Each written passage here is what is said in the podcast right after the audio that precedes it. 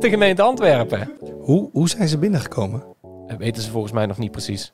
Oké. Volgens mij via, een- via een Iemand draaide toeleverancier. Nextcloud in een, een Ze moesten, laadje. klo- ze moesten telefoon. kloppen, want de bel doet het niet. Ja, ja, ja. ja.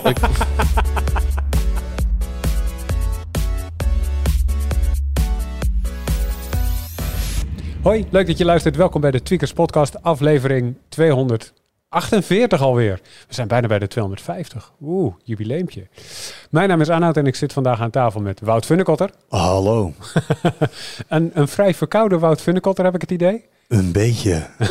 Hij kwam vanochtend binnen. Arnoud, eh, alsjeblieft, host. Eh, letterlijk precies zo. Nou ja, Ja, het is meer als ik te veel achter elkaar praat. Ik voel het nu al kriebelen. Dan eindigt het gewoon in één grote hoesbui. Ja, het helpt ook dat we in de studio zitten die half... Het kunnen, kunnen natuurlijk onze kijkers niet zien, maar die wordt Nee. ach- achter Wout wordt die half verbouwd voor wat ga, ooit gaat worden een nieuwe, een nieuwe studio voor. Weet je dat ik allergisch ben voor stof? Ja, nou ja, dat is een heel mo- goed moment om hier te zitten dan. Ja, Jurian Ubachs is er ook. Ik zit er ook, ja hoor. En Thijs Hofmans. Hey, hallo. En eh, ja, als Thijs aan tafel zit, dan gaat het vaak over dezelfde dingen. Nee, het kan letterlijk over, overal over gaan. Thijs Dat staat is, overal wel, bij. dat is wel waar trouwens. Nee, het kan Hier overal overal gaan. mening over. Dus ik, ga gewoon, als quotejes voor een kwartje. dus ik ga gewoon vertellen waar het over gaat. Want begin december werd de gemeente Antwerpen getroffen door ransomware. En ze zitten nog steeds met de gevolgen. En zou data van Antwerpenaren online gezet worden deze week. Dat is uiteindelijk niet gebeurd, maar ze hebben er wel heel, heel, heel veel last van. En dat duurt misschien nog wel tot eind januari. Daarover straks meer. En zeker over de markt voor ransomware en hoe die zich heeft ontwikkeld de afgelopen jaren. Maar eerst natuurlijk de highlights. En dan begin ik traditiegetrouw gewoon bij Wout. Oh, Oh, ik zag je helemaal kijken naar, naar Jurgen. Ja, nou ja, ik, ik, ik, ik vind, ik vind ik goed, maar sommige mensen hebben misschien inmiddels iets gehoord en daar vragen over. Dus ik dacht, Misschien- laat, Ja, laat ja, ik hem ja, eerst ja, even bij. Wout parkeren. Misschien is er een olifant in de kamer. Er Die zit een olifant... Nou zeg, ik heb een beetje veel gegeten. The elephant in the room. Ehm, Podcastadvertenties. Die zijn er. Ja, we hebben dat, nou, hoe lang doen we dit nou al? Ja, 250 afleveringen bijna. bijna. Dus reken het even terug naar 52 weken per jaar. Er hebben een paar keer eh, eh, eh, advertenties bijgezeten. Ik denk twee of drie keer. Ja, we doen het al een tijd. Het is nooit beleid geweest om niks met advertenties te doen. Of, of juist wel. Het is meer van wij waren redactioneel hier lekker mee bezig. De collega's van de salesafdeling die waren druk bezig met banners en dat soort dingen. En niet zozeer met podcast advertising. En dit jaar kwam toch vaak de discussie een beetje op gang. Kunnen we daar misschien wat mee en hoe en wat?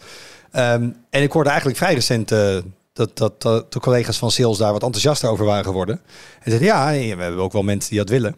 Ehm, De accountmanager kwam langs rijden in een nieuwe Lamborghini en die zei... Hey, je moet even wat gaan roepen in de podcast, want eh, ik heb een nieuwe auto. Ja, nou, hij zei dus niet, je moet wat gaan roepen. Eh, want we gaan, eh, als je vaker een podcast luistert, dan weet je dat je ook host red ads hebt. Ja. Dat is de host, dat zijn wij. Mhm. Eh, dan eh, zichzelf laten omkopen tot reclamestem. Vonden wij wat minder bij ons passen. Ja. Eh, dus dat doen we niet. Dus het, het zijn gewoon traditionele pre-rolls. Eh, dus een, net als op de radio, een reclame op de Ja, radio. je- even een klein technisch dingetje. Je zegt nu, het zijn, het zijn pre-rolls, het zijn reclameblokken eigenlijk. Het is niet gezegd volgens mij dat ze alleen maar pre gaan, toch? Zo hebben we het nu wel gedaan. Of op, we zijn net begonnen. Ja. Ehm, dus op dit moment is het aan het Nee, begin. maar als jij nu zegt, het zijn alleen pre-rolls... en we hebben straks over een aantal weken iets in het midden zitten een keer, dan... Nee, het zijn geen host red ads. Dus het zijn Nee, nee, rolls, maar je kan ook gewoon een voor... mid-roll, post-roll. Precies dat.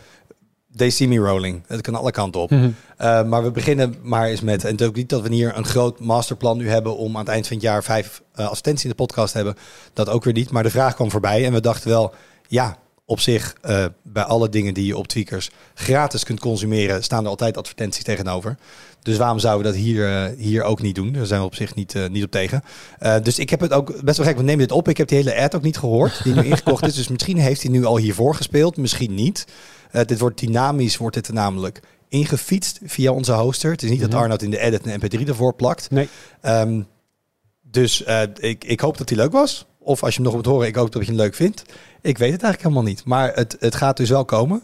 Uh, of het is er dus al. Heel, heel strak verhaal dit. Um, wat wel goed is om te weten, als jij uh, een abonnement hebt bij ons, check dan even het abonneeforum. Dan gaan we je daar vertellen hoe je uh, een, podca- een advertentievrije podcastfeed kan krijgen. Ja, want de mensen die betalen voor een, voor een uh, advertentievrij tweakers, die, daar hoort de podcast bij. Ja, we proberen zoveel mogelijk daarin te betrekken. Dus bijvoorbeeld YouTube, ja, daar hebben wij die controle gewoon niet. En Mhm. dat hebben we wel als videoplatform gekozen, omdat dat knijters goed werkt en de user experience zo goed is. Dus dan officieel staat ook in onze voorwaarden. Um, we kunnen je niet garanderen dat overal waar tweakers aanwezig is, dat je geen ad ziet. Net zoals dat je ons Instagram-account bekijkt. dan gaan wij er ook niet over dat er tussen twee stories een ad zit. Eh, maar waar we er wel controle over hebben, willen we dat natuurlijk wel gewoon eh, doen. Dus, en hier is dat. Dus eh, dat werkt dan met een, een losse feed, een losse URL. Die moet je dan zelf in je podcastplayer hangen. Dus dat werkt volgens mij dan weer niet. Ik kijk even snel rond. Bij iets als Spotify is dat lastiger.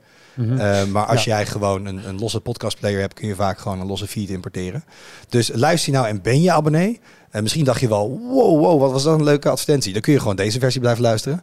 Ehm, maar als je denkt, eh, voor mij hoeft dat niet, dan moet je even ons mooie abonnee forum checken. Eh, en dan word je daar verder geholpen. Ja, dat was eigenlijk, ik weet niet of het een highlight was. Dat was wel een soort ding. Wat je wilde even- vertellen. En zit bij de highlights, dus laten we hier maar mijn officiële highlight van maken. Mhm. Ja. Nog wel een, een, een vraag namens alle mensen die graag onderdelen skippen in de podcast. Ja, hoe, hoeveel seconden is het? Ja, ik moet het letterlijk zeggen, ik heb het nog niet gehoord. Voor mij was hij om en nabij de 17 seconden. Oh, Is mij verteld. Dat is heel weinig. Eén keer drukken en je bent er al. Nee, ik bedoelde meer van, eh, want eh, we zetten er altijd hoofdstukken in op eh, verzoek van best veel luisteraars die dan denken, ja, ik hoor Thijs graag praten, maar als Arnoud iets te vertellen heeft, dan sla ik dat liever even over. Ehm, en dat kan, want we hebben hoofdstukken, dus dan kun je gewoon keurig doorgaan. Maar advertenties, die willen daar nog wel eens mee rommelen. Eh, en dan kloppen de hoofdstukken dus niet meer. Hoe, weet je hoe dat zit? Want het wordt dynamisch gedaan natuurlijk. En bedankt. Normaal stel je dit soort dingen van tevoren even dat ik me kan Sorry. voorbereiden. Nee, nee. Ik bedacht het me ineens. Ehm, Ik hoop dat hij ze aanpast Mm. eigenlijk. Dat als hij hem dynamisch erin zet, dat hij overal 17 seconden bij optelt of zo. Maar eh, we gaan het zien. ja, Maar dan zijn de hoofdstukken ongeveer. ja, inderdaad. Dan weet je ongeveer waar je moet zijn als je niet naar jou wil luisteren. Ja, ja. Ja, dus dat moeten we mee hebben. Dit is voor ons ook hartstikke nieuw. Dus ehm, Ik ik ieder even zeggen dat ik het fijn vind dat we gewoon collectief blijkbaar hebben afgesproken. En dat de mensen die ook bij, verder bij Tweakers werken op de commerciële afdeling daar ook mee akkoord gaan. Dat we die niet zelf hoeven voor te lezen. Ik, Ja. ik vind dat heel fijn. Want ehm, wij plaatsen bij Tweakers natuurlijk ook wel eens advertorials of branded content. Die schrijven wij als redactie ook niet. Dat Nee. willen wij ook niet. En dat wordt ook heel erg in het bedrijf meteen geaccepteerd. Er is een heel duidelijke scheidslijn in van dat is een heel, dat is heel glad ijs waar je je dan op gaat begeven als je dat doet. En ik, ik vind het fijn dat dat ook hier gewoon niet gebeurt. ja, ik moet zelf zeggen, als luisteraar van podcast vind ik host reds soms kunnen. Ligt ook een beetje aan het podcast. Mhm. Kijk, b- Heel erg. bij, als het een soort, soort meer luchtige, humoristische podcast is, dan maken ze vaak een grapje ervan en een grolletje. En die mensen pretenderen ook niet eh journalist te zijn of onafhankelijk te zijn of dat soort dingen. Maar het zou toch maar gebeuren dat wij hier opeens een script krijgen Ja. voor de eh, Galaxy S23 en dan, Ja. nou Arnoud, ga maar vertellen wat een geweldige innovaties erin zitten. Ja, Ja. Dat, dat, dat, dat, dat gaat gewoon niet. Nee. En dat, Dat wil je ook niet. En dan moet je, en dus de- inderdaad, dus dat hebben we ook Klopt. wel in het begin meteen gezegd. Ja, dat, dat past gewoon niet. Moeten we ook niet willen. Nee. Dus dat, nee, maar ik eh, vind het in ieder geval fijn dat, dat, ook, dat we dat ook gewoon doorzetten. En dat daar, eh, dat daar in ieder geval van hoge hand ook niet moeilijk over wordt gedaan. En zo. Dat we die redactionele onafhankelijkheid wel gewoon kunnen bewaren. Ook in onze podcast. Anders doen we gewoon een Dat podcast walkout. Gaan we gewoon met z'n allen gaan we- zoiets, gaan we maar- buiten staan. Want dat, dat pikken we. Nee, maar inderdaad, ik, ik vind dat ook fijn. En dat Dan er hier iemand van sales naar binnen en zegt... Deze walkout wordt mede mogelijk gemaakt door, De door NordVPN. Coolblue. Volgens de beste webshop. maar dit is ook helemaal nooit een discussie geweest. Dus Nee. eh, daar, iemand zei wel eens een keer van... Ja, maar die hostthreads zijn veel leuker om naar te luisteren. En zeg ik, ja, dat Is wel dat, zo. Dat snap ik Ja. ergens wel. Ja. Maar dat moeten wij afwegen tegen. Ja, het probleem is dat het een glijdende schaal is. Kijk, ik kan me nog voorstellen dat je zegt van... Nou, joh, jij doet games, dus deze KPN-reclame of wat dan ook... is voor jou redelijk ver van je bed. Maar ja, ten eerste, die geldstroom van KPN naar Tweakers... komt natuurlijk ook gewoon uiteindelijk in mijn salaris terecht. Mhm. En ten tweede...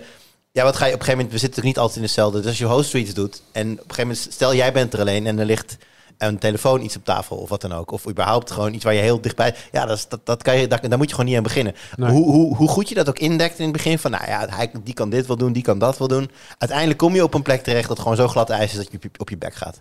ja, daar ben ik ook bang voor. Ja, maar, eh, Dus dat doen we niet. Maar is het zeker dat het erin zit eigenlijk? Want je zegt de hele tijd, nou, je hebt hem gehoord. Maar eh, Nou ja, wij, wij, wij nemen dit op op woensdag. En wij gaan ervan uit. En de afspraak is dat de ad op donderdag live gaat. oké. Maar ja, eh, eh, dit is de eerste keer dat we dit technisch doen. Dus misschien klikt iemand wel op het foute knopje. Het zou dus zo. ook kunnen dat, het, dat heel veel mensen nu luisteren en heel benieuwd zijn naar die advertentie. Ja, dat dat die gekomen is. Nou, dan moet je gewoon morgen op vrijdag nog een keer de podcast luisteren. En kijken of hij dan wel dynamisch ingeschoten wordt. Mhm. Ehm, dus het, het, het, is, het is één groot mysterie, Arnoud. Dat is het Ja. enige wat ik weet op dit moment. Oké, heel benieuwd naar. Dus ik, ik moet ook zeggen, we hebben het er wel eens over. Ik luister ook zelf nooit de podcast, want ik ben er meestal bij. ja. Dus waarom zou ik hem nog een keer luisteren? Ik ga morgen wel luisteren. Mhm. Je zet hem toch even aan. Ik, ik ben, ja, ik ben Ja. toch wel benieuwd. Ja, snap Ja, ik. ik zet hem ook even aan. Maar eh, uit principe skip ik dan wel de reclame. Ja, Dus- tuurlijk, tuurlijk. Ik zet hem ook altijd aan, maar ik wil altijd weten of ik de goede online heb gezet. Of dat ik toevallig die van vorige week eh, per ongeluk heb geüpload. Is wel eens gebeurd. Ja, het één voordeel is dat wij in ieder geval niet in een netwerk zitten waar we verplicht andere podcasts moeten aanprijzen. Want m- mijn meeste podcasts die ik luister beginnen nu net van, er is een nieuwe podcast. Ken je deze podcast al? Dan, Ja. Nope, skip. Ah, bij mij is het nog steeds vooral matrassen. Oh ja, oké. Ja, luister, Kussens, matrassen. Daarover gesproken heb ik een fantastische highlight over NordVPN. Eh, Nee, nee, nee, nee, nee. Of VPN-dienst inderdaad. Je weet wat de slimste manier om mensen in te huren, weten jullie ook wel toch? The smartest way to hire. Smart Way Hire, Oh. ZipRecruiter. ZipRecruiter. Nee, Ja, ik is luister heel veel erg. Amerikaans, dus ik ken al die inderdaad. Noord, NordVPN. dat- Stamps.com, ja. Ja, dat ook allemaal. Gaan we nu podcastreclames recenseren? Is dat wat hier gebeurt? Dat vind ik dan... Heel ja, meta. Nee, we gaan reclames in podcasts recenseren. Ja, door ze na te praten, maar dus we niet hebben voor net, betaald te dus we krijgen. hebben net, ja. Waardoor het wel weer onafhankelijk is. Ja. Want we krijgen niet voor betaald. Mhm. ja, ze worden helemaal gek bij sales. Maar Nou Thijs, heb jij dan een eh, highlight die niks met reclame te maken heeft? Nee, het is geen NordVPN. Ehm, ik eh, kom eh, ongeveer een kwartiertje geleden eh, van de telefoon met onze staatssecretaris van digitalisering. Dat was Ja. heel cool. Even serieus, dit is echt gebeurd. Eh, Thijs zei, yo, hebben we uitloop of moeten we meteen beginnen? Want ik ben met de staatssecretaris aan de telefoon. En, maar die kan ik ook gewoon ophangen hoor. Die heb ik Dat moeten zeg ik ook afkappen. altijd als dat is heel vervelend. Ja, als dat ik was, te laat ben. ja, is wel een goeie inderdaad. Je trapte Ja. er met open ogen in. Dus, eh, Ja. Nee, het was echt zo. Ehm, want ik, eh, ja, ik zat in een call met eh, ook een paar andere journalisten. We waren niet helemaal alleen. Maar het ging over het algoritmeregister. Oeh. Dat is er eindelijk. Vertel me wat het is. Het algoritmeregister is... Dit is eigenlijk een... ehm, Ik ken het, maar. het algoritmeregister is eigenlijk, eh, nou ja, het is precies wat het is. Het is een, een website op de site van de Rijksoverheid en daar staat, staan een selectie van algoritmes die de Nederlandse overheid en overheidsinstellingen gebruikt. Die staan daarop. Er staat bij wat die doen, hoe die ongeveer in elkaar zitten. Eh, die code daarvan is soms openbaar gemaakt. Er staan er nu een kleine 150 online, denk ik. Die komen Mhm. niet alleen van de Rijksoverheid, maar ook van gemeentes of de Sociale Verzekeringsbank, het UWV, de KVK, allemaal dat soort eh, allemaal bestuursorganen en zo. Dus ze zijn een beetje bij elkaar geraapt. Het zit nog heel erg in de beginfase ook. Ehm, dit is eigenlijk een uitwas van, zou je kunnen zeggen, van de toeslagenaffaire.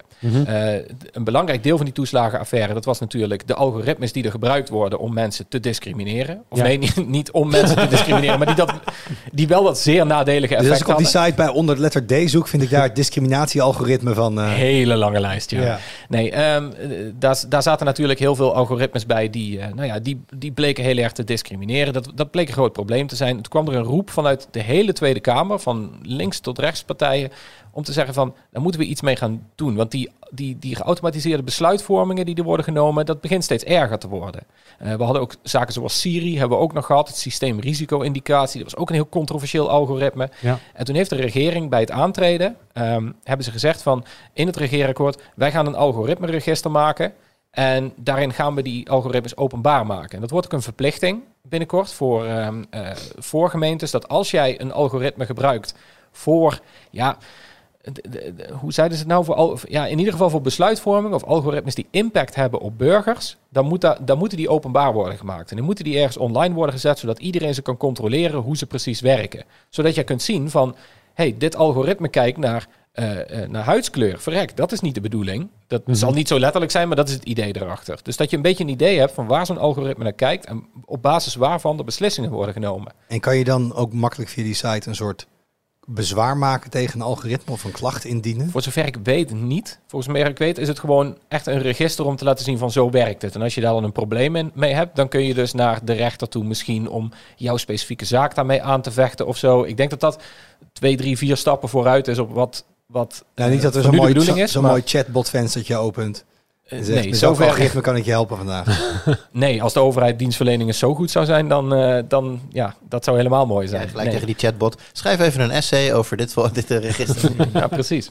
Ehm, nee, zover is het niet. Het is echt bedoeld om, om openbaar te maken. Van de overheid die vindt gewoon van die dingen die moeten openbaar zijn. Ik zeg Mhm. overigens de overheid vindt. Dat is niet helemaal de Nederlandse overheid die dat vindt. Dat vindt Europa. Europa die gaat dit namelijk ook verplicht stellen in de AI-act. Ehm, dat is, eh, die is vorige week, ik wil zeggen aangenomen, maar dat gaat bij Europa nooit met aan. Dat is- Met één stemming. Hij is door een, een fase, één van de tien fases heen. Ehm, Waarin eigenlijk wordt gezegd van vanaf 2024 of zo zullen alle algoritmes verplicht openbaar moeten worden. Mhm. Ehm, onder die AI-act moet Europa ook een algoritme-toezichthouder krijgen. Die krijgen we in Nederland ook. Daar wordt als het goed is komende week iets meer over bekend. In ieder geval voor het kerstreces nog. Ehm, dus dan komt daar een, eh, een algoritme-waakhond bij. En die gaat dan toezicht houden op de gebruikte algoritmes die de overheid inzet. En ja, ik vind het mooi dat dit er is. Dit is een, een stukje openheid van de regering. En het is ook een, een, een digitaliseringsstandpunt dat de regering heeft, eh, heeft beloofd tijdens Ja. het regeerakkoord. Dat gewoon wa- waar is gemaakt. Ja. Weliswaar met iets vertraging. Het zou eigenlijk voor de zomer al zijn. Dat is verlaat. Maar goed, alsnog, het is er nu. Dus ja. Je hebt dus eh, algoritmes.overheid.nl, daar gaat dit over volgens mij met name. Maar je hebt inderdaad ook een aparte site van de, de gemeente Amsterdam, Amsterdam eh algoritmeregister.amsterdam.nl. Ja. Zijn die complementair aan elkaar of vind je daar in principe dezelfde algoritmes terug? Of? Er zijn sommige gemeentes en andere overheidsinstellingen die zelf al zo'n algoritme-register hebben opgezet. En Amsterdam was er één van, Ja, Rotterdam, Rotterdam, is er ja. ook één, ja. En dat, eh, dat heeft ook een beetje als blauwdruk gege- eh, gegolden voor dit eh, register. Daar hebben ze heel goed naar gekeken, ze hebben daarmee samengewerkt. Zeggen, hoe doen jullie dat nou? Algo Amsterdam gebruikt heel veel algoritmes, maar die hebben ze gewoon een, een paar jaar geleden al openbaar gezet. Ze zeggen van, op basis hiervan bepalen wij of jij wel of niet een parkeervergunning of een parkeerboete krijgt of weet ik veel wat.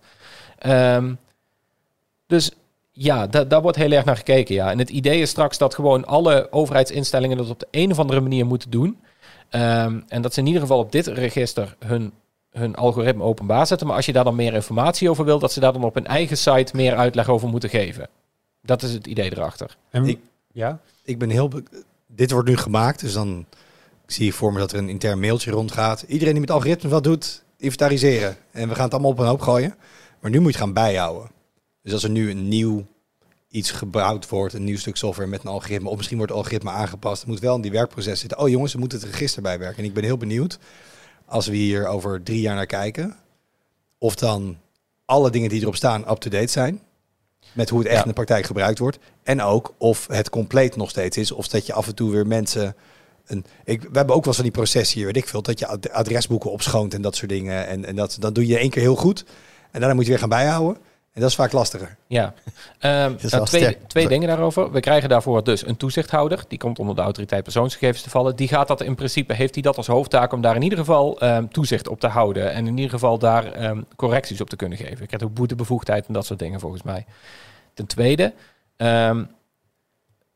de overheid die heeft ook gezegd van voortaan moet alle, alle techniek die wordt gebouwd, alle ICT, maar vooral dus ook ICT waarbij persoonsgegevens worden gebruikt, ehm, die moet voldoen aan eisen van openheid en transparantie en zo. En dat betekent eigenlijk automatisch dat het hierin moet worden meegenomen. Dat Gewoon een betekent checklist die ernaast wordt gelegd. ja, en daar is dan weer de toezichthouder die daar inderdaad naar kan gaan kijken. En dat doen ze bijvoorbeeld nu ook al. Dat ze zeggen van onder de AVG moet iedere gemeente verplicht een functionaris gegevensbescherming hebben. Ja. Nou, voor de autoriteit persoonsgegevens is het heel makkelijk om gewoon even te bellen naar die gemeente en zeggen, heb je die nog? Daar hebben ze dat meteen gedaan toen die AVG inkwam. Nou ja, dat is een paar belletjes plegen. Even heel plat geslagen. Ehm, en dan heb je dat gecontroleerd. Nou, ik, ik kan me voorstellen dat zoiets soortgelijks met die algoritmes ook gaat gebeuren. En wat ik ook wel een interessante vond, in die call met, met, eh, eh, met staatssecretaris Van Huffelen zat ook Ron Roosendaal. Eh, en die ken je misschien als de man achter Corona-melder. Ja. Dat was die corona-app ehm, die toen na een wat hobbelige start ehm, is ontworpen via een... Ja, eerst begon die appathon en later zijn al die experts daarbij gehaald. Allemaal Ja. security experts, privacy experts, juristen, eh, eh, programmeurs. Iedereen is daarbij gehaald. En toen hebben ze echt gewoon als een soort hackathon gaan kijken van... hoe kunnen wij deze app zo privacyvriendelijk mogelijk maken? En dat is ook wel echt heel succesvol geweest. Ik kijk even naar jou, Arnold. Je hebt het heel goed gevolgd. Maar ik, ik denk dat je dat echt wel een groot succes mag noemen. Ja, ik heb daar eh, opvallend weinig, ja, behalve uit echte de, de, de extremistische hoeken. Maar voor de rest was daar eh, Ja, binnen, daar binnen, ging het- binnen de IT ja, daar was ging daar het- opvallend weinig kritiek op. En Ja, precies. dat is wel eens anders bij overheidsprojecten. De kritiek die ging vooral over het feit dat die app er überhaupt was. Maar wat er aan die app werd gedaan, dat werd inderdaad wel alom geprezen als zeggen Ja. van hij is echt heel goed en privacyvriendelijk opgesteld. Nou, dat is een, een werkwijze waarvan ministers ook, minister De Jonge heeft dat nog gezegd, toen nog van Volksgezondheid, die heeft toen ook gezegd van ja, dit was zo'n succes, dat gaan we vaker doen met meer apps. Ehm, en toen vroeg ik dat aan Ron Roosendaal van ja, jij was daar toen bij betrokken, ga je dat nu met die algoritmes ook doen? En hij zei ja, in principe zul je dat straks overal gaan zien, bij ieder algoritme dat een gemeente nu gaat opstellen, dat daar een soortje externe experts wordt aangetrokken, allemaal een beetje volgens een vast stramien, daar zijn ze mee bezig om dat een beetje te standaardiseren, dat je als je, als je met een algoritme aan de gang gaat, dat je daar wat experts bij haalt, zodat, dat, zodat die, die openheid en transparantie erin moet voorkomen. Ja.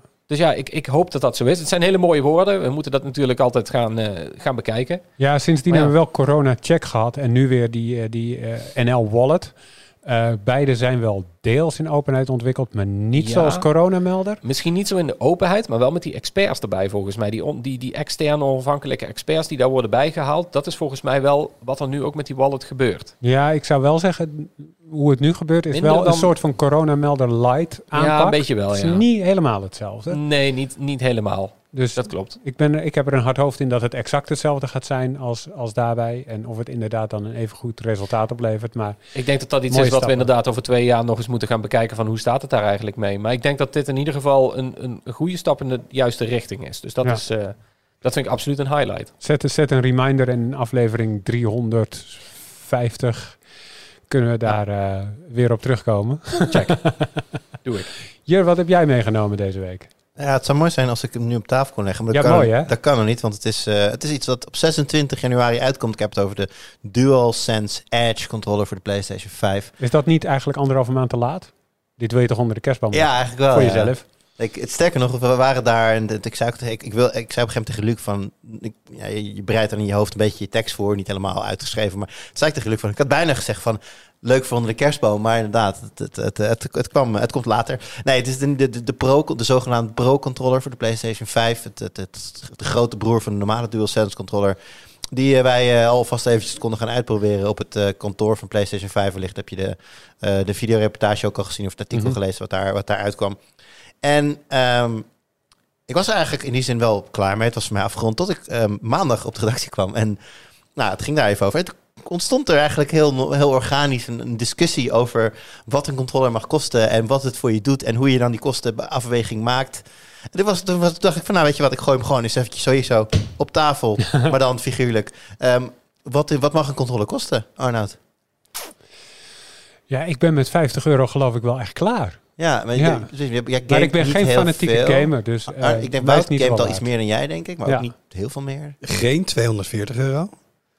Ehm, De, de Xbox Elite controller ligt, zit nu rond de 130, volgens mij. 130, 140. Ja, zoiets, ja. En dan wil ik hem ook. En kijk, ik ben niet iemand die ehm, een, een, een betere kwaliteit trigger gaat waarderen of zo. Dus waar ik zou voor juist voor betalen, wat Xbox doet bij die Design Lab, dat je eigenlijk hem echt kan customizen en dat soort dingen. Dat, dat vind ik geld waard. Ja, dat kan bij PlayStation niet, wel bij Scuf. Maar bij Scuf betaal je dan per wijziging. En dat zijn er nogal wat, betaal je 5 of 10 dollar. Ik, ik zag dat de controller die 250 of 240 euro kost bij Scuf. Daar kwam ik op 380 dollar uit met al mijn aanpassingen. Die Laat ik zo ik- zeggen, als je het aan de Xbox kant kijkt, ik heb liever een customized versie van de standaard controller.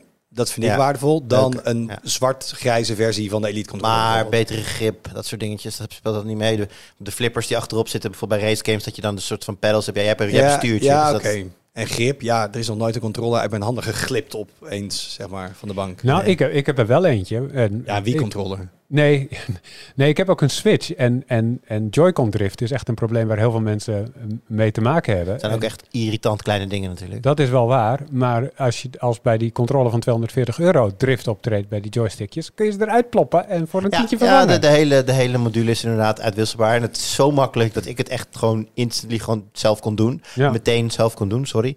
Eh, dus dat- dat zijn wel kleine dingen.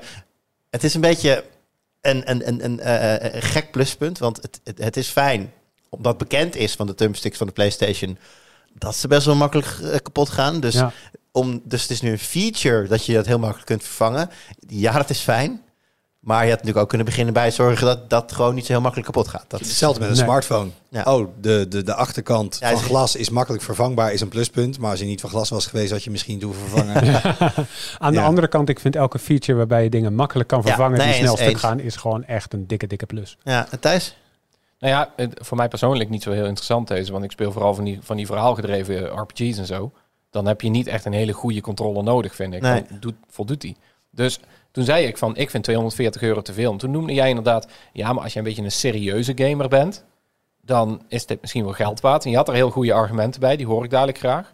Ehm, Nou, die kan ik nog wel even oplepen voor je. Ja, We kwamen erop. ja, doe dat dus, want omdat- dan heb ik een vervolgvraag op. Ik, eh, ik, ik, ik, was, wat, ik had het natuurlijk ook met de Kamerman Luc over, want je bent op dat moment ter plekke aan het soort van afwegen van hoe je het vindt en, en, en, en, en hoe je het allemaal afweegt. En toen zei ik ook tegen Luc van ja, eigenlijk is het hetzelfde als een telefoon. Ik koop, ik koop over het algemeen geen dure telefoon, maar mensen die dat wel doen zeggen van ja, maar het is het apparaat wat je het vaakst Ja. gebruikt. Mensen gebruiken hetzelfde. Zeker mensen die ver van hun werk wonen gebruiken hetzelfde argument voor een auto. Weet je wel, het, moet, het, het mag allemaal wat zijn als je er heel veel, eh, ook nooit besparen op je bed, dat soort dingen.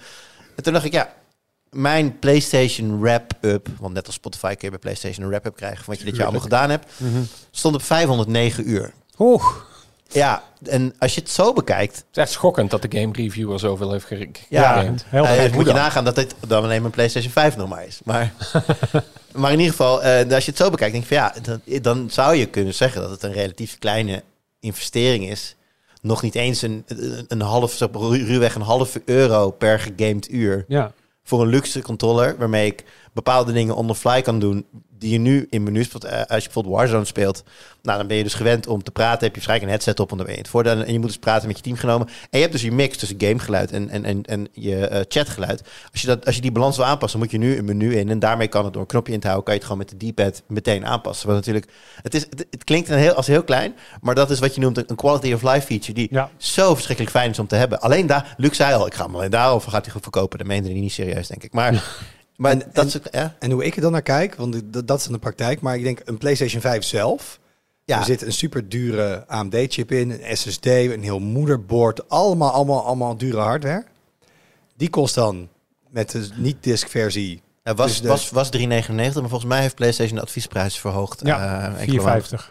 Ja, dus Ja, 4,50. maar die je betaalt 5,50. dus een halve PlayStation. Ja, voor de controller. En dan, ik weet niet of er al een teardown is geweest. Ik ben wel benieuwd, waarom, waarom is dit ding zo? Want het voelt niet alsof een controller zoveel geld hoeft te kosten. Dus ik zit vooral in van, is dit een ding waar ze gewoon riant veel marge op maken? Vast ook wel.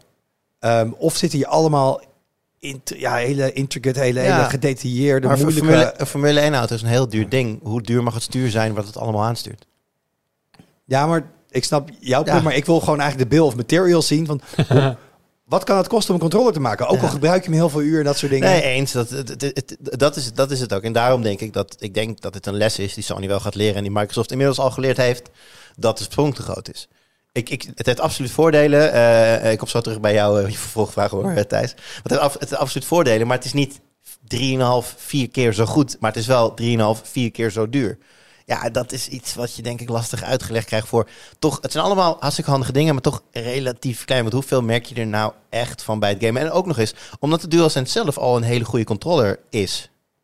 Je zei, kijk allemaal heel moeilijk naar me. Oké, Nee, Nee, ik ben nee, het nee. totaal eens. Ja, maar eh, dus... dus het is wel zo, ik wil wel even bij op de opzeggen. Ik ben nu dus de, de, de Witcher remake aan het spelen. Ja, Ehm, die vind ik dus qua graphics is hij is hij eh, wel beter, maar ehm, daar, daar hoef je niet voor te doen. Maar de quality of life die die, die, die DualSense geeft aan die game, de verbetering die daarin Mhm. zit en hoe bizar hoog dat is, dat als je met dat paard loopt, dat hij dan precies zo meegaat en zo. ja. En, en de triggers die, die beter werken en zo. Dat is zo'n verbetering dat ik wel denk van die controller die is veel meer waard dan gewoon alleen een toeltje om je PlayStation te bedienen. Ja, maar, echt zo. Dat, ma- maar dat maakt nu de sprong zo groot. Want de DualSense is eigenlijk... Voor, hij is niet goedkoop. Hè, dat is 70 euro is gewoon de prijs van een game. Dus dat, dat kost de controller ook. Maar hij is eigenlijk best wel goed voor een standaard controller. Mm. Dus je hebt een, een normale controller die eigenlijk goedkoper is dan die aanvoelt. En je hebt straks een pro-controller die duurder is dan die aanvoelt. En dat Ja. maakt die sprong nog veel groter in je hoofd. Misschien trouwens heel even, we do- doen de volgorde een beetje gek. Maar voor de mensen die dus niet jouw video en artikel gelezen hebben. Oh ja. Wat is het verschil tussen die al hele goede zit, DualSense? eh, een Oké, even heel kort. Er zit een aantal extra knoppen op. En een hele belangrijke is, aan de onderkant van de thumbstick zitten de function keys. Beetje vergelijkbaar met een keyboard op een laptop. laptop. Als je hem inhoudt, dan krijg je andere knoppen, krijg je andere functies. Daarmee kun je eh, van profiel switchen. En een profiel, dat is een serie instellingen over eh, bijvoorbeeld button switches. Misschien wil jij wel gewoon standaard je linker thumbstick indrukfunctie uitgeschakeld hebben. Wat mij heel vaak overkomt in een actiegame. Dan ben ik daarmee aan het lopen en dan klik ik hem per ongeluk in. En dat is dan ook weer een actie. Dus dan ben ik ineens aan het kruipen, terwijl ik eigenlijk aan het wegrennen was. Dat soort en dan ga je eh, dood. en dan ga je dood. Dus eh, dat, dat kan je dan inderdaad eh, eigenlijk op systeemniveau kan je die knoppen dan al omwisselen. Zodat in alles wat je doet, die knoppen standaard omgewisseld zijn. Je kan de gevoeligheid, je kan een dead zone instellen. Als je voor de race game speelt, wil je misschien wel dat de eerste 5% van je linker trigger nog geen button registratie opleveren. Omdat je namelijk gewoon je vinger laat rusten op die trigger en je niet per ongeluk wil remmen, zeg maar. Dat soort dingen kun je allemaal instellen en dat wordt dan... op systeemniveau geregeld. Eh, daarnaast zit er aan de achterkant een aantal extra knoppen. Kun je flippers doen. Ik zei het al, daar kun je dan bijvoorbeeld mee schakelen als je dat leuk vindt in een racegame. Eh, er zit een doosje bij, er zit een, er zit een fancy laad, laadkabeltje bij. De thumbsticks zelf die erop zitten zijn verwisselbaar. Heb je drie verschillende varianten voor. Gewoon kun je kijken wat, wat fijner Is, de, is de, de, de haptic feedback nog beter? De Nee, de, voor zover ik weet, zit de, de, de, nou, waar Thijs dan nu lovend over is, een normale DualSense. Volgens mij is dat gewoon hetzelfde. Het is alleen wel instelbaar. Dus de, standaard, de standaard instelling is strong. Maar je kan hem, als je, als je misschien dat effect een beetje te overdreven vindt... of je wil gewoon een stille controller... kun je dat dus op systeemniveau ook uitschakelen. En ik zeg steeds op systeemniveau... omdat heel veel van dit soort dingen... kun je al wijzigen in-game zelf. En niet in alle games, dus daarom is het wel een voordeel. Maar ik, ik had een soort van mind-F... want eh, in God of War had iemand al twee, twee knoppen opgedraaid in, eh, op spelniveau... Toen draaide ik diezelfde knoppen om op systeemniveau. En wat is dan net het resultaat ervan? Nul. Precies. Dus dat, dus dat was een beetje van... eh, ja, de, een, dubbele, een, dubbele, een dubbele omdraaiing is dus geen omdraaiing. Dus dat, dus dat is wel... Maar goed, dat soort fiets krijgt allemaal bij. Verder hij heeft zo'n anti, anti, zo'n zo'n griplaagje aan de achterkant... wat gewoon lekkerder... Je voelt als je hem in je handen hebt echt wel dat je een wat fancy controller hebt. En het doosje is ook best wel fijn. Ehm, klein dingetje met dat doosje is nog wel... Je, je, je kunt hem niet... Je, je kunt hem daarin doen en dan kan je maar de doosje aan de andere kant openmaken... en dan kun je daar je controller in opladen door het kabeltje erin te steken. Maar ik denk bij mezelf... We weten al hoe het moet om accu weg te werken in een doosje. Waarom kan ik niet gewoon mijn controller in dat doosje stoppen... en dat het doosje mijn controller oplaadt... in plaats van dat ik alsnog met een kabel moet gaan werken? Dat vond ik Ja. enige... Ja, als, ik, als ik dan toch 240 euro moet betalen voor zo'n ding... dan vind ik dat eigenlijk iets van ik denk van... Ja, je dat wordt wel automatisch heel kritisch natuurlijk op ieder klein dingetje Ja. dat niet perfect is aan dat ding. voor Waarom laat dat, dat ding niet draadloos dan? Waarom moet je er een kabeltje erin verrotten?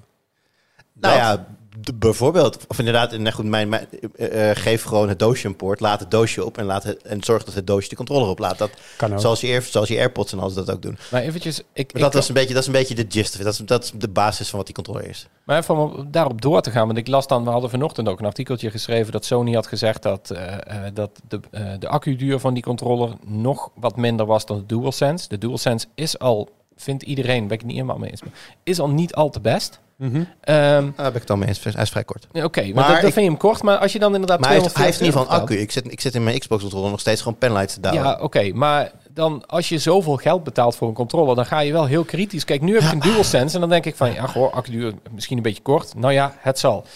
Maar als je daar 240 euro betaalt, Ja. dan ga je wel echt denken van, ja, mijn god, dan heb ik zoveel geld betaald en dan is, dat, is Ja. die zo Ja. leeg. Ja, ik denk dat je gewoon eerlijk moet zijn. moet zeggen dat het voor een hele beperkte gebruikersgroep is. Ja, en dan vraag ik me dus af welke gebruikersgroep dat is. nou, mensen, die te men- veel geld heeft. Nou, nee, oh nee zeker niet. Ja. Men- mensen die het zodanig belangrijk vinden dat ze winnen.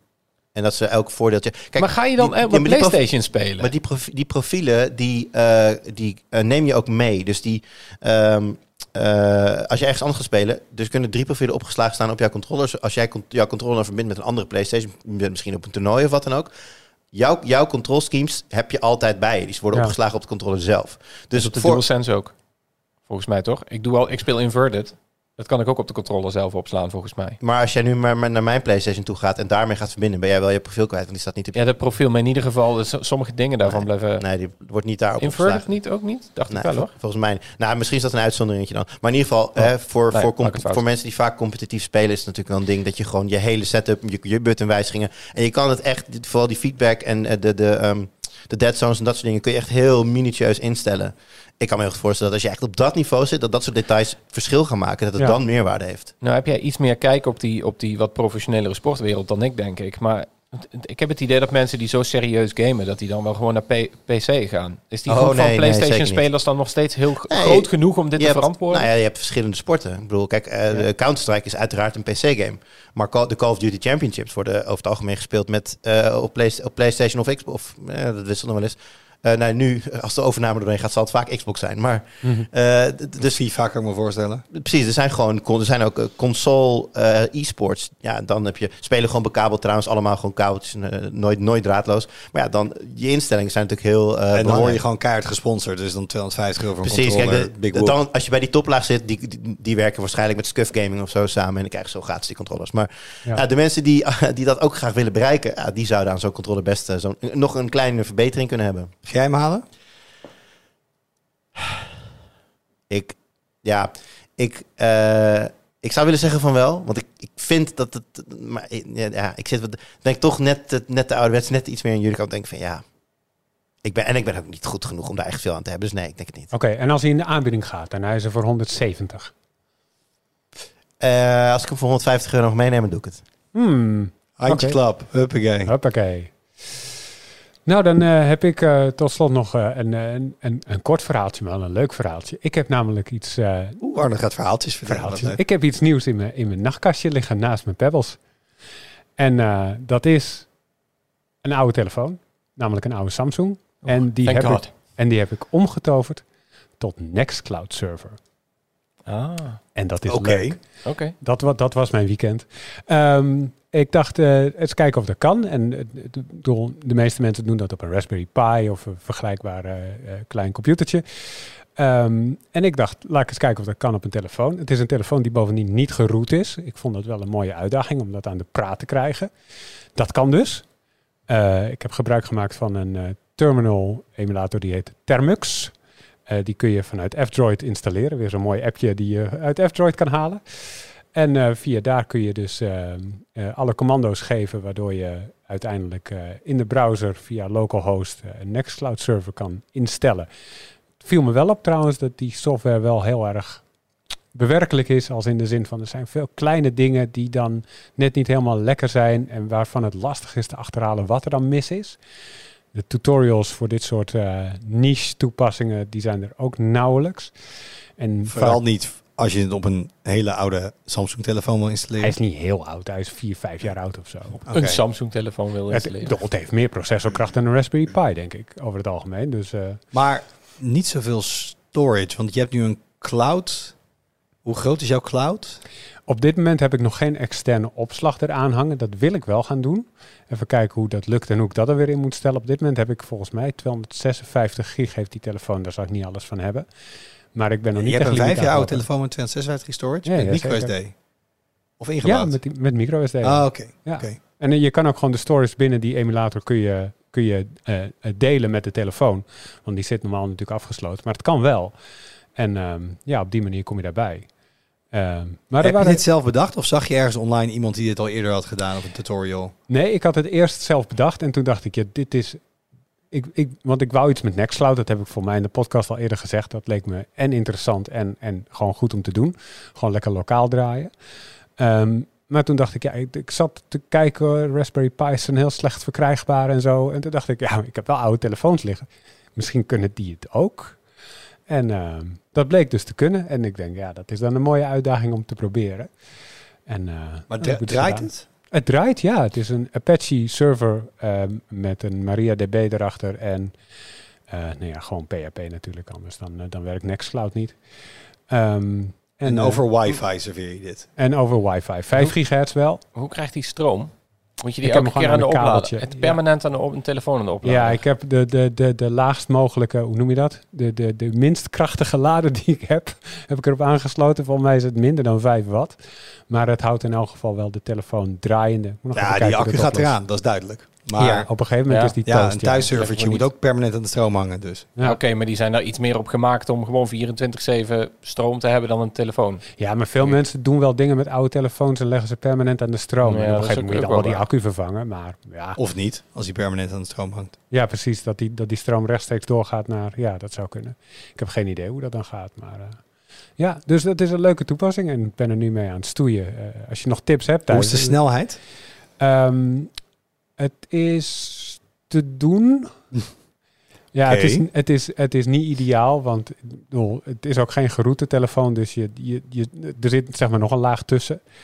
En eh, ehm, ja, het, het, het gaat, maar eh, het is toch alleen backup. Dus het boeit me ook niet zo heel veel hoe snel het precies is. Het is niet zo dat ik 4K-films wil streamen via zo'n... Dat is het allemaal niet. Het is gewoon backup, voornamelijk van foto's. Zo heb ik dat inderdaad ook, ja. Ja. Hoe heb Maar- jij dat ingericht thuis? Nou, via een Raspberry Pi, dus gewoon in mijn meterkast. Ik heb Ja. vier, vier, vier Pi's in mijn meterkast hangen. En dat, eh, En wat gebruik jij voor storage? Ik heb daar gewoon een SSD aan gehangen. Dat is niet ideaal, maar... nou ja, eh, ik bedoel, ja. Arnoud gebruikt een micro SD-kaart. Voordat we deze podcast gingen opnemen, baas. kwamen we erachter dat de kaartjes die we hadden stuk waren. Ja, en micro ja. SD-kaarten zijn erom bekend dat ze heel fragiel zijn. Is ook zo. Dus Oh, ik vind, het, ik vind het heel tof. Maar mijn eigen cloud op microSD hosten zou ik echt never nooit Hey, ik ben al bezig, hè. Ik bedoel, dit gaat natuurlijk de hele tijd upgrades krijgen en dan wordt Ja. het steeds beter. Ja, dit ik- is maar het Ik wil het liefst dus inderdaad gewoon een, een, een SSD en een HDD en dan met RAID, eh, RAID backups en dat, dat je één redundancy schijf hebt en dat soort dingen. Maar dat, eh, ja...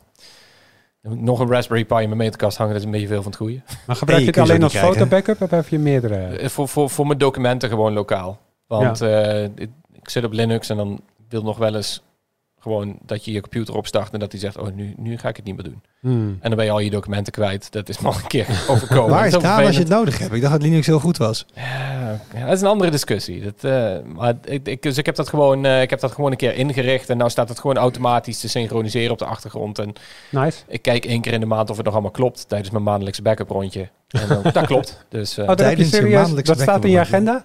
Ja, ja, ieder eerste weekend van de maand ga ik, eh, heb ik, want ik heb een, ik heb gewoon een USB-stick met VeraCrypt, eh heb ik encrypted aan mijn sleutelbos hangen en daar Mhm. backup ik handmatig alles nog eens op één keer in de maand. Dus ook al mijn websites die ik bijvoorbeeld heb, die trek ik dan eventjes offline en daar naartoe, of die trek ik dan gewoon via FTP daar naartoe. Ja. En eh, dat, dan heb ik een heel lijstje met mijn, mijn, mijn teksteditor bijvoorbeeld. Die draait dan in Dropbox. Dus die moet ik even downloaden. P1 monitor data, die download ik dan eventjes en die zet ik daarop. Dus als er iets crasht, dan heb ik in ieder geval maximaal een maand oude eh, data daarvan. Maar daarbij kijk ik dus ook naar de automatische backups op, op Nextcloud.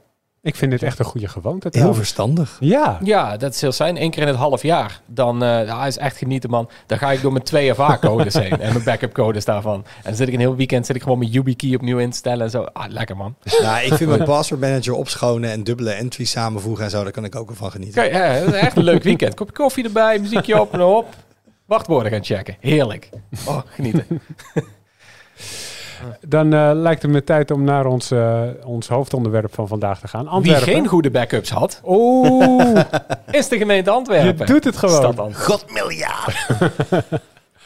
Ja, Want Thijs, eh, daarover, eh, neem ons mee wat daar precies gebeurd is. Ja, ik, ik, ik wilde zeggen afgelopen week, maar het is volgens mij al eerder deze maand gebeurd, Ja. is eh, de stad Antwerpen ehm, getroffen door, eh, door ransomware. Ehm, as is tradition, anno 2022. Mhm.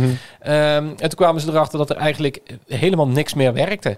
Ehm, het, was, het, was, het, was, het is volgens mij totale chaos als je daar nu komt. Je kon, eh, eh, je, je kon geen- sowieso geen paspoorten meer aanvragen of dingen bij het burgerlijk loket regelen. Ehm, maar ik zag ook bijvoorbeeld dat er geen pensioenen we- werden uitgekeerd. Of, of in ieder geval uitkeringen of zo. Want dat werd via de gemeente gedaan. Nou, dat werkte niet meer. Je kon niet meer naar de afvalstraat. Want daar kon je geen afspraken voor inplannen. dus die hele gemeente was gewoon totaal op zijn gat. En ehm, nou ja, uiteindelijk bleek het gewoon een vrij traditioneel ransomware verhaal te zijn. Er is een groep Mhm. geweest die heeft gewoon heel veel data buitgemaakt. En heeft gezegd van ja, je systemen werken niet meer en je data is kwijt. Geef geld, anders ja, krijg je je gegevens niet meer terug. We kennen hoe het werkt, ja. Ja, dat, dat is het in principe, ja. En ik weet niet, op de een of andere manier is dit heel erg in het nieuws gekomen. Is het heel populair of heel, ja, wat, echt een heel aansprekend verhaal geworden of zo. Maar volgens mij is daar niet echt een reden voor, behalve dat het heel een heel publieke, publieke grote stad is. Ja, Dat ja het het gebeurd treft natuurlijk heel veel mensen op het moment dat het... Ja, op het al moment die- dat dit in tweede Exloermond gebeurt, dan ja. Is, dan treft het iets minder mensen inderdaad. Maar het was ook 557 gigabyte. 557 gigabyte aan data hebben ze gestolen. En dat is ook een beetje het frustrerende, is dat die gemeente eigenlijk nog helemaal niet duidelijk heeft gemaakt wat er nou precies is buitgemaakt. Je verwacht dat je dan als gemeente zegt van oké jongens, we hebben een probleem, dit is er gestolen. Ehm, de hackersgroep zelf, die heet Play, Mhm. Ehm, die hebben dus nu op hun eigen website hebben ze gezegd van ja, we hebben die stad gejat en dit is wat wij gejat hebben. En zij zeggen dat ze paspoortdata hebben gejat en Oh. eh, eh, ID-informatie, allemaal dat soort persoonsgegevens. En dat is toch wel best wel heftig. Kijk, als jij een paar e-mailadressen en telefoonnummers, ja, dat is, dat is lullig. ja. Maar hier ging het echt om paspoortdata, zeggen die hackers. En de gemeente, die, ja, ja, taal nog teken eigenlijk. Dus die gaven ook een persconferentie en toen zeiden ze, ik, ik, ik had opgeschreven wat ze precies hadden gezegd. Ze hadden gezegd van ja, dat wordt in de komende weken duidelijk of zo. Oh ja, Bart de Wever, de, de burgemeester, die had gezegd, ik moet nog altijd heel karig zijn met wat ik daarover zeg. Over of er is betaald en vooral welke gegevens dat er zijn gestolen. ja, want het verhaal is, ze wilden eh, de gegevens deze week online zetten. Ja, En het is een Dit is- hackersgroep die dat vaker doet. Dus het is niet een loos dreigement of zo. Ja, kijk, ransomware is in 2022 en eigenlijk al in 2021 ook, is echt heel erg veranderd naar eh, dat het encrypten van alle systemen, dat is bijzaak geworden. Dat, Mhm. is, dat is leuk, maar daar herstellen de meeste bedrijven en, en gemeentes inmiddels wel weer van. Wat ze gewoon doen is data stelen en zeggen van we gaan dat openbaar maken als, eh, als je niet publiceert of als je niet betaalt. Ja. Ehm, daar hadden ze mee gedreigd. En toen heeft de, de gemeente Antwerpen gezegd van, die heeft toen later een, week een persconferentie eh, gehouden. En toen bleek dat ineens de stad Antwerpen van die site van die hackers eh, af was gehaald. Hmm. Zo van, deze data hebben wij niet meer. Hmm. En toen zei de gemeente, en we hebben ook nog eens niet betaald. En toen moest ik toch heel even twee keer achter mijn oren krabben. Dat ik dacht van, oké, dus in de geschiedenis van ransomware zijn jullie de enige stad waarbij ze hebben gezegd, wij hebben niet betaald. En dat de hackers hebben gezegd, ja oké, ook wel een goed punt. Dan, dan publiceren we het wel niet. dus, Ja, ja, het is bijna kerst. Ja, ik denk, eigenlijk best wel een nare voor- actie van ons. Eigenlijk helemaal niet leuk, die ransomware. Nee, precies. Ja, ja, ja, nou je het zo zegt inderdaad. Dat is, dus, het is gewoon een totaal ongeloofwaardig verhaal. Ehm, maar dat is dus het officiële narratief. Ze dat hebben er stedentripjes naar Antwerpen aangeboden in plaats van geld. Nou, die hackers Ik die weet het dachten van, ah, België heeft de groepsfase van het WK niet overleefd. Het Ja. is al zwaar genoeg. Het is wel, eh, ja, ik, ik, ik weet het niet, maar het is, het is totaal ongeloofwaardig dat er niet betaald is en dat die gegevens niet worden gepubliceerd. Dus er zijn ruwweg twee opties. Ofwel die gegevens verschijnen over een week alsnog online. Mhm. Ehm, misschien is er een optie. Ik zag een Belgische journalist dat ook tweeten. Die zei van het zou een optie kunnen zijn natuurlijk dat die gegevens worden verkocht aan de hoogste bieder en dat dat niet publiek gaat. Dat Hmm. zou kunnen. En met een halve terabyte aan persoonsgegevens is dat niet heel ondenkbaar, I guess. Maar goed, dan, dan ben je alsnog als gemeente ontzettend de, de pisang. Ja, dan, eh, want ja, dan, heb je, dan heb je gewoon een groot probleem. En eerlijk, dat kun je ook niet maken tegenover je inwoners, lijkt mij. Dus de, en de andere optie is gewoon dat er stiekem wel betaald is en dat ze er gewoon over liegen. En he- heel eerlijk, als ik het zo hoor, dan eh, kan ik me niet voorstellen kunnen? dat dat het laatste niet is. We Dat zien moet de bijna wel. Hoe zien de gevolgen er eigenlijk uit als die data op, daadwerkelijk op straat wordt gelegd? Ehm, dan worden ze gewoon op Mega gezet. Op Mega upload. Nee, nee, nee, maar dat, dan- dat snap ik wel. Maar dan liggen er dus zeg maar gewoon bijvoorbeeld eh, paspoortinformatie. Ja. Dus wat, Ja. wat moet je dan doen? Als, wat, wat moet de, de, de Belgische overheid dan doen? Nou, ik denk dat je dan de verantwoordelijkheid hebt om gewoon zo snel mogelijk nieuwe paspoorten te moeten uitschrijven. Misschien wel nieuwe burgerservice nummers of zo. Ik kan me voorstellen dat je dan echt... Dat is een, dat is een wespennest waar je niet in wilt trappen, denk ik. Nou, ik ben Ja. gewoon benieuwd of, of mensen, of daar, daar is vast al iets over geschreven. Ik dacht van, of, dat een beetje, of, dat, of iemand dat al een beetje in kaart heeft gebracht van hoe groot die clusterfuck dan is. Eh, ik, ik denk groot. Ja, Ik weet enorm. eerlijk gezegd, ik kan me voorstellen dat als mijn paspoort wordt gestolen, ehm, dan moet ik ook een nieuw aanvragen. Maar Ja. als dat op zo'n schaal gebeurt, dan kan ik me voorstellen dat je meer zegt van hier zijn ook andere, ja, andere burgerservice nummers. Of ik weet wat, wat, wat, kunnen ze stel je voor, in het theoretisch geval dat ik dat op een micro SD-kaartje in mijn, in mijn nachtkastje heb liggen? Wat nou, kan ik daarmee? Ja, dit, Ja, is dus, dit vind ik dus een, een vraag waar ik wel echt best wel vaak over nadenk. Want ehm, het eerste wat ik natuurlijk denk is, ik zou dat heel erg vinden als mijn paspoort gestolen werd. En eh, identiteitsfraude is een heel reëel probleem. Van de andere kant wil ik daar een klein beetje nuanceren. Dat in de gevallen dat dit bijvoorbeeld wel gebeurt op grote schaal. Ik heb even geen concreet voorbeeld bij de hand. Maar er zijn natuurlijk heel veel voorbeelden waarbij ze zeggen van ja, sorry jongens, er is een datalek geweest. Deze gegevens Ja. zijn gestolen. Wees alert op eh, dat er geen bankrekeningen in jouw naam worden geopend of zo. Ik heb het idee dat de angstbeelden daarvan, dat die groter zijn dan de, re- dan de realistische gevolgen. Het is ook niet hun business, zeg maar. Het is niet de manier waarop ze geld verdienen. Want ze kunnen veel meer geld verdienen door overheden te hacken en volgens losgeld te vragen. Dan door... Nee, Ja, er zijn meer criminelen die het zouden kopen. Ja, Ja, stel, stel dat jij het inderdaad koopt. Wat ga jij dan doen met de gegevens Ja. van Thijs Hofmans? Ja, dat... ehm, ik zeg niet dat dat geen, geen, geen reëel risico is, maar ik heb het idee dat de gevolgen daarvan altijd, eh, altijd vooral theoretisch zijn. Van dit kan er allemaal mee, dit zou er kunnen gebeuren en dat het in de praktijk redelijk meevalt. Mhm. In ieder geval op grote schaal. Het is natuurlijk verschrikkelijk als het bij jou gebeurt, als jij slachtoffer wordt van identiteitsfraude. Iedereen is er één te veel als Ja. dat gebeurt. Ja. Maar de grote schaal waarop dat soms wordt voorspeld, die, ja, die, daar kun je wel wat nuances bij plaatsen. Ja. Dat denk ik wel. Hoe, hoe zijn ze binnengekomen? Dat weten ze volgens mij nog niet precies. Oké. Volgens mij via, een, via een Iemand draaide toeleverancier. Nextcloud in een, Ze moesten, ze moesten kloppen, want de bel doet het niet. Ja, ja, ja, ja, ja, ja, ja, ja, ja. Die, daar ging ik, ja. Die had ik echt van mij de versie aankomen. Moeten moest zien aankomen. Ja. Nee, volgens mij ging het via een toeleverancier, een, een medische toeleverancier volgens mij. Ik weet daar de details niet precies van. Ik moet overigens zeggen dat ehm, ik heb in, was dat weer in 2019 volgens mij, ik word heel oud. Ehm, toen ben ik naar de, naar de Universiteit van Maastricht gegaan. Die was toen ook gehackt. Ja. Dat was ook heel, heel high profile zaak. Van dat, daar stonden Ja. de kranten van bol en zo. Iedere, eh, ja, het was echt een hele publieke zaak. zij werden heel erg geprezen om hoe open ze daarover waren in, in de communicatie. En eh, ze hadden ook gewoon een hele goede communicatieadviseur in de hand genomen, volgens mij. Die heeft zijn uurtje factuurtje dubbel en dwars verdiend. Ehm, maar zij waren gewoon heel open dat ze op een gegeven moment zeiden van, nou oké, ehm, eh, het- we gaan er nu niks over vertellen, maar over een maand hebben we een persconferentie met alles wat we geleerd hebben. Toen hebben ze die persconferentie gedaan. Toen hebben ze ook gezegd van, nou, dit is hoe ze zijn binnengekomen op die en die laptop via dit programma. Ehm, eh, dit is hoe we ze betaald hebben. Dit is het advies dat we daarbij hebben gekregen. Is de afweging die we daarbij hebben gemaakt. Eh, die waren er heel open over en zeiden gewoon van, ja, het is een hele lullige situatie, maar dit hebben we gedaan. Dit is de afweging. De gemeente Antwerpen gaf een persconferentie dagen nadat dat eh, was gebeurd. En je zag die burgemeester echt een beetje zo, ja, die, ja het zal wel. Die, die, die lachte dat een beetje weg of zo. Het was heel awkward om dat te zien. En Mhm. dan leken dat totaal niet serieus te nemen. En dat ze dan tot overmaat van ramp zeggen van... Ja jongens, wij hebben niet betaald. En die gegevens zijn ook nog eens hartstikke veilig. Ja, ga, ga eens weg man. Neem eens die serie. Het is best een ernstige situatie. Ja, Behandel het dan ook as such. als je Antwerpenaar zou zijn, dan had je daardoor niet, eh, was je daardoor niet ik- gerustgesteld. Ik zou behoorlijk zagrijnig zijn geweest, ja. Hey, en Ja. die, die hackersgroep Play, ik kende die helemaal niet tot aan deze zaak. Ik wat, eerlijk gezegd ook niet. wat is het voor groep? Ehm, ik heb er een klein beetje naar gekeken, maar ik, ik kende ze ook niet. Ehm, wat ik ervan zag, is dat ze voornamelijk op eh, Zuid-Afrikaanse of eh, Zuid-Amerikaanse landen zich richten. Dus ook op Spaanstalige landen. Mhm. Het zou er een beetje op kunnen duiden dat het misschien zelf Spaanstalige hackers zijn. Maar het is wat makkelijker om een netwerk binnen te komen en overal doorheen te navigeren als je de taal spreekt. Want ja, goed, weet ik veel wat het Spaanse woord voor map is, bijvoorbeeld. Ja. Ehm, dus het zou erop kunnen duiden, maar dat is pure speculatie. Wat je in ieder geval wel ziet, is dat dit soort groepen ook steeds vaker buiten Rusland eh, naar buiten komen. Die Lapsus groep was bijvoorbeeld hetzelfde. Die is Mhm. toen een paar weken geleden in het nieuws geweest vanwege de, de Okta-hack en zo. Eh, dat waren ook geen Russen. Voorheen was het, was het narratief echt van, ja, dat zijn gewoon Russische Alle bendes. hackers zijn Russen. Ja, dat zijn, ja nou, daar, het, eigenlijk wel, ja. Kwam het wel een beetje op neer. Maar dat is dus lang niet meer het geval. Dus, maar goed, nogmaals, het is pure speculatie. Dat, dat is wat we er, denk ik, van weten.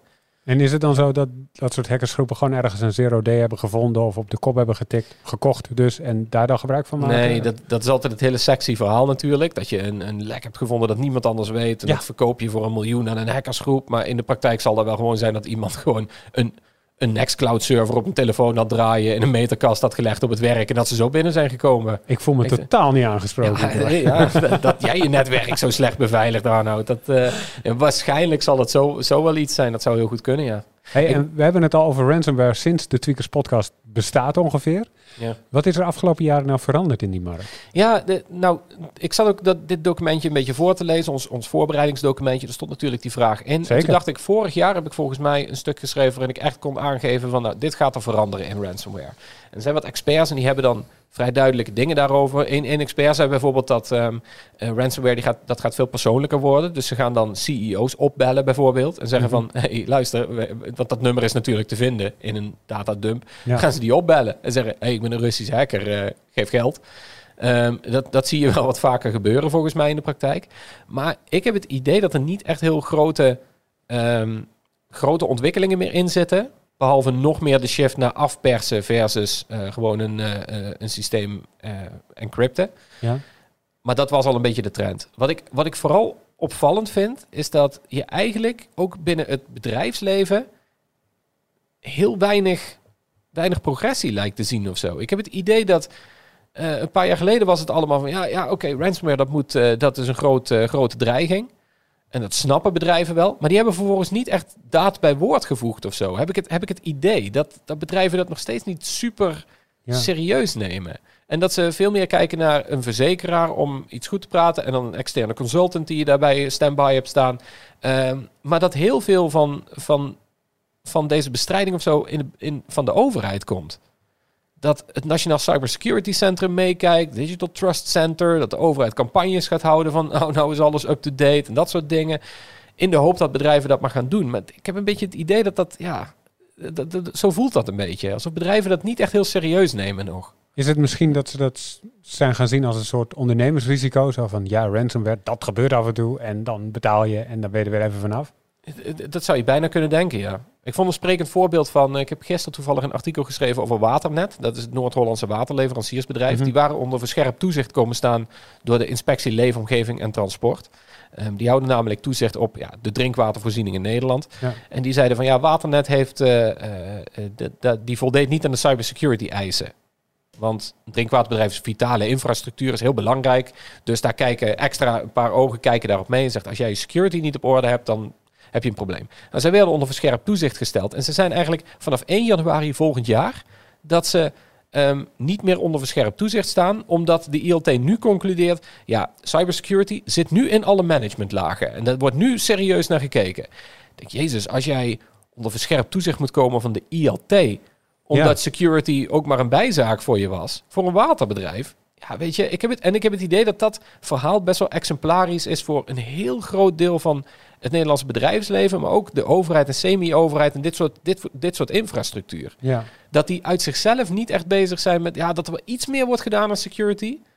Maar eh, ja, als je, als je bijvoorbeeld ook eh, bedrijven vraagt van, ook straks met iemand van de security afdeling kunnen spreken, ja, die hebben ze niet. Dan zeggen ze, ja, hier heb je sy- systeembeheerder.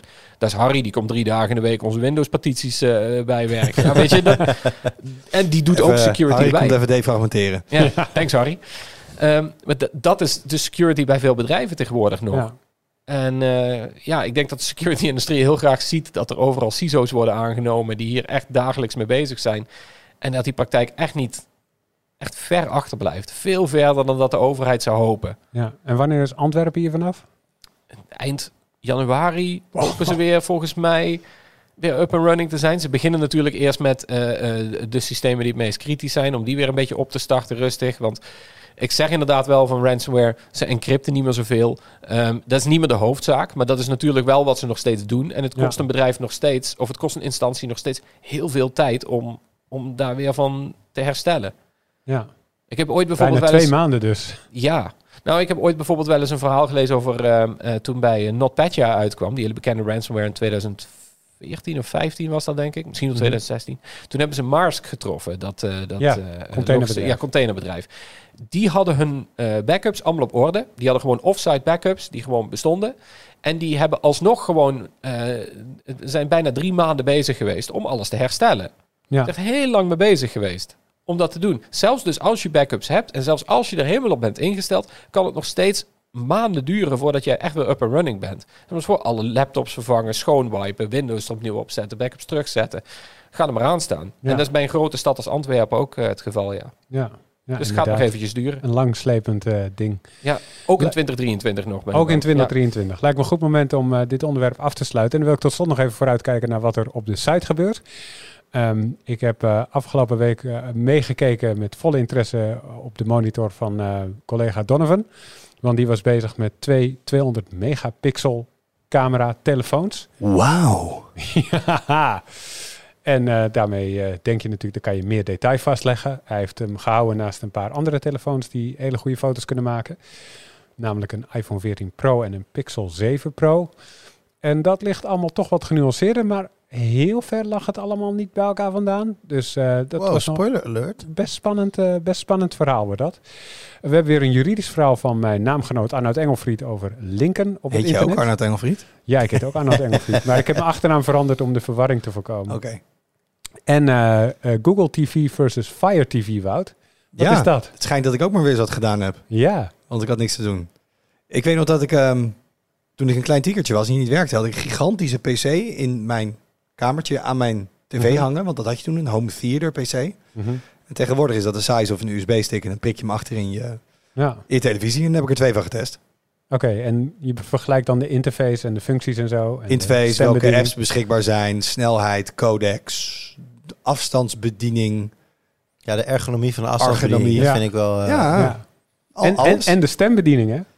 En, eh, Dat gaat je goed af nu. Ja, die heb ik heel hard getest en Ja. daarom klink ik nu zo.